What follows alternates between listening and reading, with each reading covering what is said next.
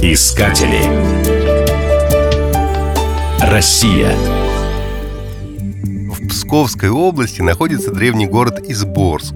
Впервые он упоминается в повести временных лет в 862 году. Его первым князем был Трувор, младший брат Рюрика. Археологи нашли здесь печи для плавки болотной руды и большое количество керамики.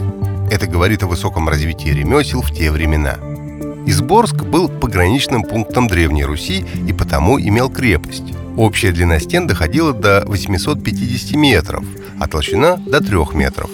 Цитадель построили из местной известняковой плиты.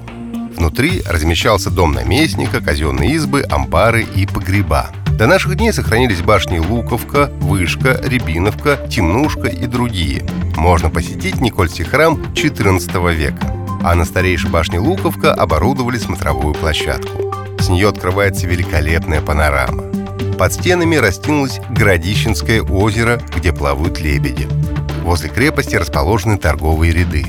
Туристам предлагают оригинальные сувениры, изделия ручной работы и свежие пирожки с картошкой, капустой и черникой. В 1966 году в крепости Тарковский снимал фильм Андрей Рублев. От стен дорожка ведет вниз к Городищенскому озеру. На берегу с обрывистого склона падает 12 небольших водопадов. Поскольку они имеют ключевую природу, вода не замерзает даже в морозы. Считается, что глоток воды из ключей наполняет человека силой земли. Чтобы укрепить здоровье и получить заряд бодрости, нужно выпить по глотку из всех источников, походить по ручьям босыми ногами и плеснуть холодной водой на лицо. Искатели. Россия.